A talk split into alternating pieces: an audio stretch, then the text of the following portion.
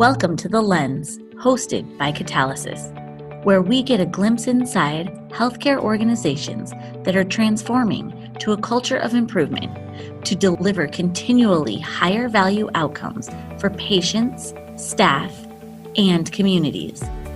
Visit createvalue.org slash the lens for more information about catalysis. Welcome back to The Lens. I'm your host, Peter Mariahazi.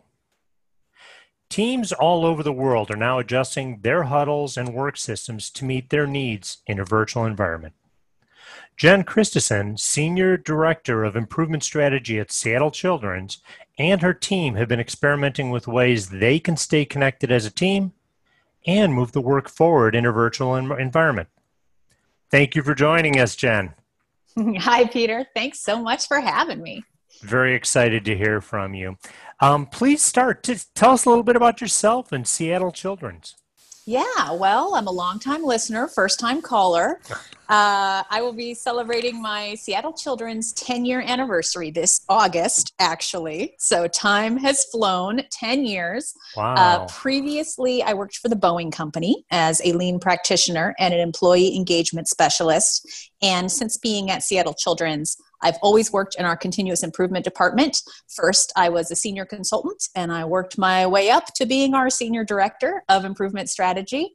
Uh, and let's see, Seattle Children saved my life when I was a baby. So I'm, I'm from Seattle. Uh, Seattle Children's super important to my family. So very excited to do the work I do. I enjoy reading, writing, long walks outside, baking cakes, and I dabble in amateur stand up comedy. Wow, that's wonderful. So you are the perfect guest. So hopefully we won't go off on too many tangents, but we'll have some have some fun here. So let's let's get a little background. How how did you your team stay connected prior to COVID nineteen? Yeah, so we have several teams under our continuous improvement and innovation family of products. So we have CI consulting, project management, simulation, innovation engineering, and probably a couple others that I'm forgetting a business operations team, kind of education. Um, so prior to COVID, from a standard perspective, we all huddled in our respective teams at least weekly. Um, some teams would huddle more often based on the flow of their work. Those were in-person huddles around whiteboards where folks would you know talk about their metrics, their demand and capacity, their ideas for improvement. Classic lean visibility boards. Um, in addition, we had lots of informal check-ins. You know, kind of drive-bys. Um, you know, we sat in a cube farm um, and we're kind of a rambunctious group. So a lot of high fives and saying hi to each other and lunch dates. Um, we also had a quarterly staff meeting for the entire uh, broader department, not just the CI team. And we'd usually have a happy hour afterwards. Um, so, in general, we were a pretty rowdy group and pretty close knit prior to all this. So, in addition to just those standard huddle routines, we had just a lot of fun and connected a lot, actually. Wow. I mean, it sounds like you, you had those multiple levels of connection on a personal interaction basis, but also the professional, regimented, frequent check ins. Yes, absolutely. And in addition to huddles from a regimented standpoint, we also would have our monthly staff meetings and our, you know, leadership huddles and a, a pretty decent slew of, of formal routines. So, how has the fact that your team is mostly virtual now impacted those connection opportunities? Because obviously it's got to change somehow. Yes. Uh, the last few months have been hard and we have adapted and we have had multiple iterations. Um, it, and it's really shifted over the past four months. At first, I think we were all devastated and we were just trying to wait it out um, Seattle was one of the first, you know, kind of hot spots and, and epicenters. And we thought we were only going to be at home for a few weeks. I mean, our team being non clinical, we were sent to work from home pretty much right away. As soon as there started being kind of sniffing around of, of something going on, it was okay. Seattle Children's defaulted to send people home who can work from home. Um, and it was really stressful at first. So the organization needed us all to jump in in different ways, tons of emails flying around, frantic phone calls. And it was hard because we couldn't just pop over to each other's desks you know or like we couldn't just like we're trying to solve some big problems or figure out how to redeploy our resources and usually i would grab a buddy and we'd go into a drop-in space and we'd you know mock something up or we'd just quickly pull in other people and we couldn't really do that. And on top of all of that, we're adjusting to having kiddos at home or pets poking their face around and, you know, inadequate home offices. Um, so it was weird. Um, I think at first, the managers, it was easy to establish our formal routines as virtual huddles. And I think we all quickly did that. We just tried to replicate what used to work in a virtual way um, and we've had to evolve because some some gaps emerged you know not everything worked the same way anymore if that makes sense so i understand that that your team has experimented with different huddle formats tried different things can you tell us more about the different formats you've tried yeah absolutely um, i think our different teams have tried lots of different things. So, like I said, at first, folks just kind of replicated what they had um, and just made it virtual, either by literally trying to replicate a whiteboard in Microsoft Teams. Like, how do we mimic the exact same thing that we had in a virtual setting? And that's worked really well for some of our teams. And other teams found that just based on how the work was changing, how their demand was changing, the different kinds of work they were being pulled into, they needed to just completely adapt. So we've had some teams now go from a weekly huddle to a daily huddle. Um, we've gone from maybe looking at our metrics more comprehensively on a weekly basis to just paying more attention more frequently to simple tracking spreadsheets. Um, let's see, we've toyed with requiring video to kind of keep up morale and keep the team camaraderie in place. And we've experimented with not having it required because some days you just kind of want to look a mess and you don't want to worry about it. Um, kind of let it all hang out. So we've just kind of gone back and forth with that. Um, I think the biggest the, the biggest thing that's changed is just having to adapt the frequency of, of the huddles and the agenda topics. So for our leadership team, a cross-functional leadership team, um, we've actually ended up spending a lot more time on emotional well-being during our huddles. Uh. So I think one of the benefits of the virtual huddle is you can have people spend more time in advance kind of updating their section you know of, of the template or the spreadsheet or whatever it is you're looking at in microsoft teams or zoom or whatever you're you're using. Um, so I, i've found that people tend to get into a lot more detail and everyone kind of reads it in advance or everyone can see it on the screen but then people still want to talk. And so that's been an interesting I guess a, a, surprise. I don't know why I'm surprised. So we can see what everyone's written, and it's all the same kind of stuff we would usually report out on. But people still want to read what they've written, and and people want to talk about how they're doing. If that makes sense. It um, sounds like that that personal connection, that opportunity to have that that dialogue, kind of helps replace some of those informal ad hoc gatherings you did face to face. Exactly. And I think I couldn't have anticipated how important that would be. Um, and people listening might laugh. Anyone who knows me knows what an extrovert I am, and that I'm one of the folks who's been kind of suffering the most from not having those informal team um, atmosphere. Um, and yeah, it, it's just been really surprising. And I think we've had to lean on each other as a team because everyone has different needs some folks, whether you're an introvert or an extrovert, some people want to use huddle time to get down to business and then get on with their day. And so having to adapt and support each other and create connection points that feel as supportive as possible to everyone and also acknowledge that we have different needs during this really hectic time.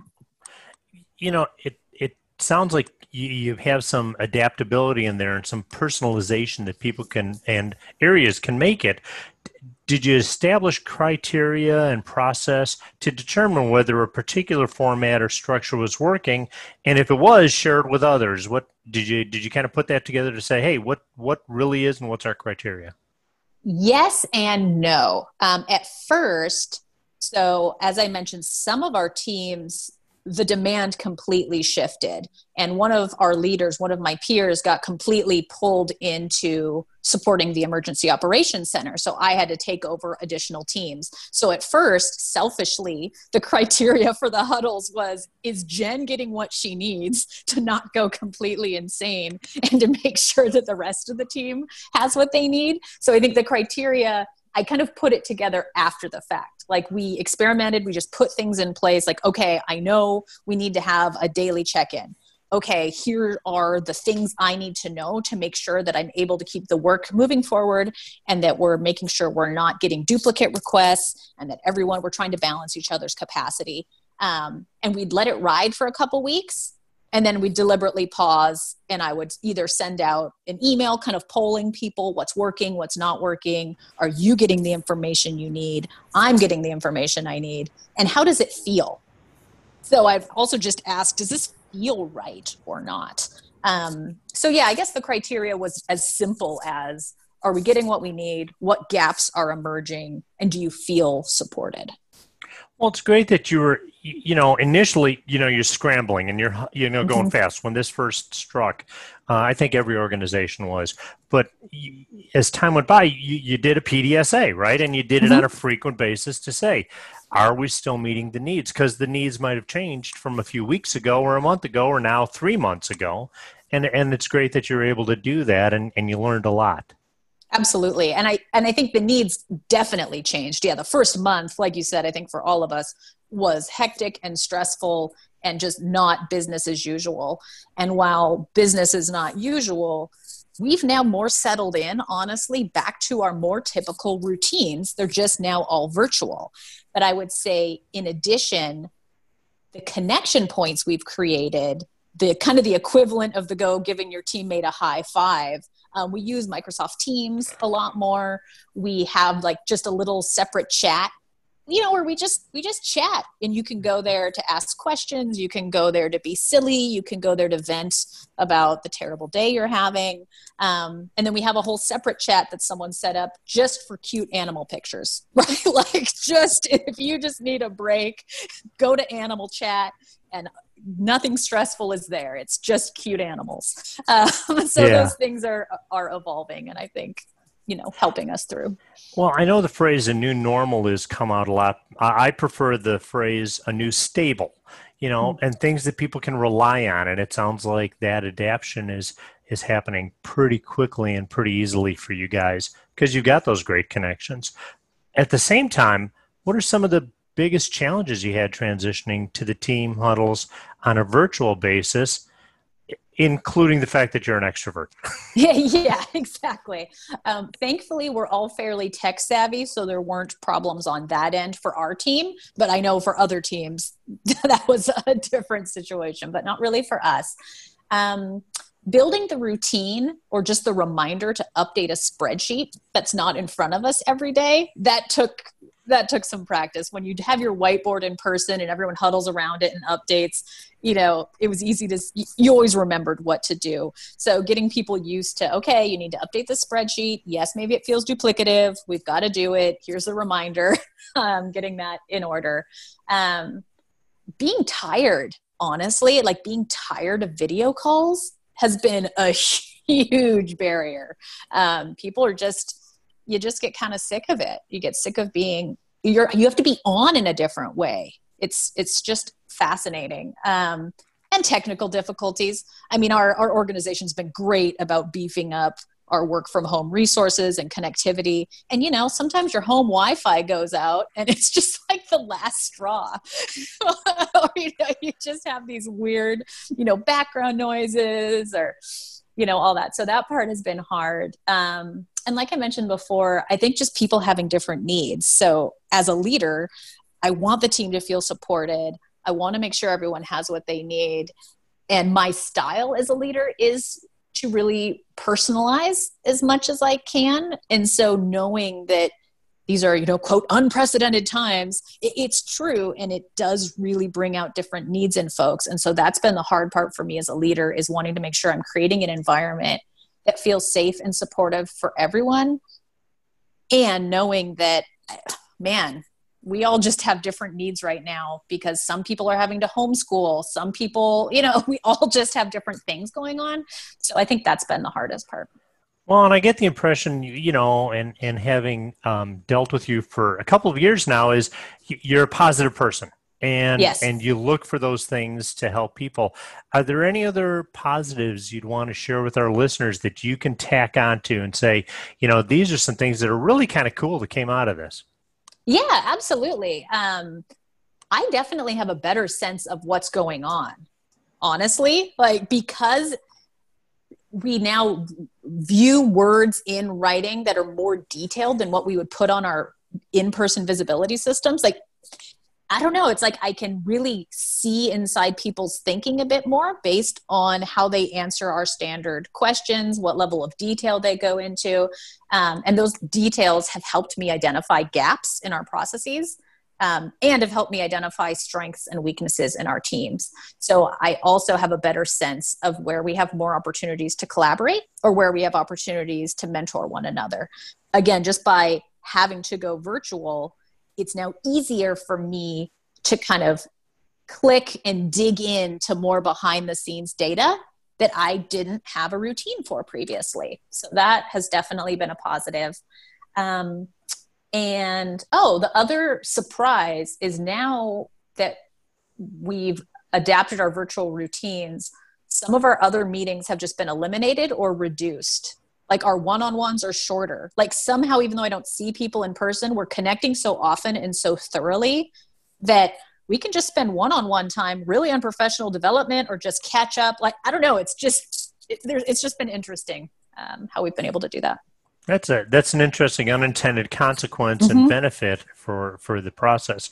So obviously, we're all hoping that that we're going to get back to some form of face-to-face interaction, especially extroverts like you and I. Yes. You know, how do you think these virtual huddles will continue into the future? Um, the technology seems to be getting um, comfortable for everybody, and and what do you think? What do you think the future looks like? Eighteen months, twenty-four months, five years from now. I'm glad you asked. I was talking about this with one of my team members today who helps oversee and lead our uh, daily management system efforts and the tools and resources that we create for the organization. And we're saying, man, what's what's going to be next? And are people going to continue using these virtual huddles over their whiteboards? And I think virtual huddles are here to stay honestly, I would not be surprised if once people go back to work, there's a, more of a request for screens versus whiteboards, um, for better or for worse. And I think there's pros and cons to it, but I think one of the benefits is what I mentioned about having easier access to data. A lot of our clients that we've been working with, our team members at Seattle Children's who we've been helping with their visibility systems, now that they've switched to virtual like issue tracking, for example, you can tr- uh, track an issue in Microsoft Teams and then it automatically sends an email to the person you've assigned it to. You know, so there's some benefits that I think will carry forward that makes visibility easier. Or within some of our ambulatory clinics, they've started standardizing their huddles differently because now they're all using Microsoft Teams and they can look at each other's issue trackers well man the next step is turning those into pareto charts. And now we've got a whole different level of problem solving that we didn't have before. So i think the future is how to how to leverage the technology tools to make huddles drive action even faster. So i'm excited for that part but i do think virtual huddles are here to stay. And i think those of us who maybe historically have been pretty hardcore pro whiteboard um, you know are, are, getting starting to adapt uh, a little bit well i think i think you're right i think that the applications and the softwares out there now where virtual whiteboards are more and more available with virtual post-it notes and all of that mm-hmm. kind of stuff so um, it's interesting and the and the it seems to be many people have told me easier to schedule a virtual meeting with multiple people than a face-to-face one. Yes. And and so that's another I think unintended benefit that we're seeing. So wow. Um, Jenn, are there any other thoughts you want to share with our listeners? Anything we didn't talk about regarding virtual huddles that, you know, kind of a aha or a takeaway? No, I don't think I have any clever closing comments. Um, let's see. Uh, did you hear the one about the pediatrician who was afraid of his patients? No, I did not. I haven't either. I just made that up. I will get back to you with a punchline.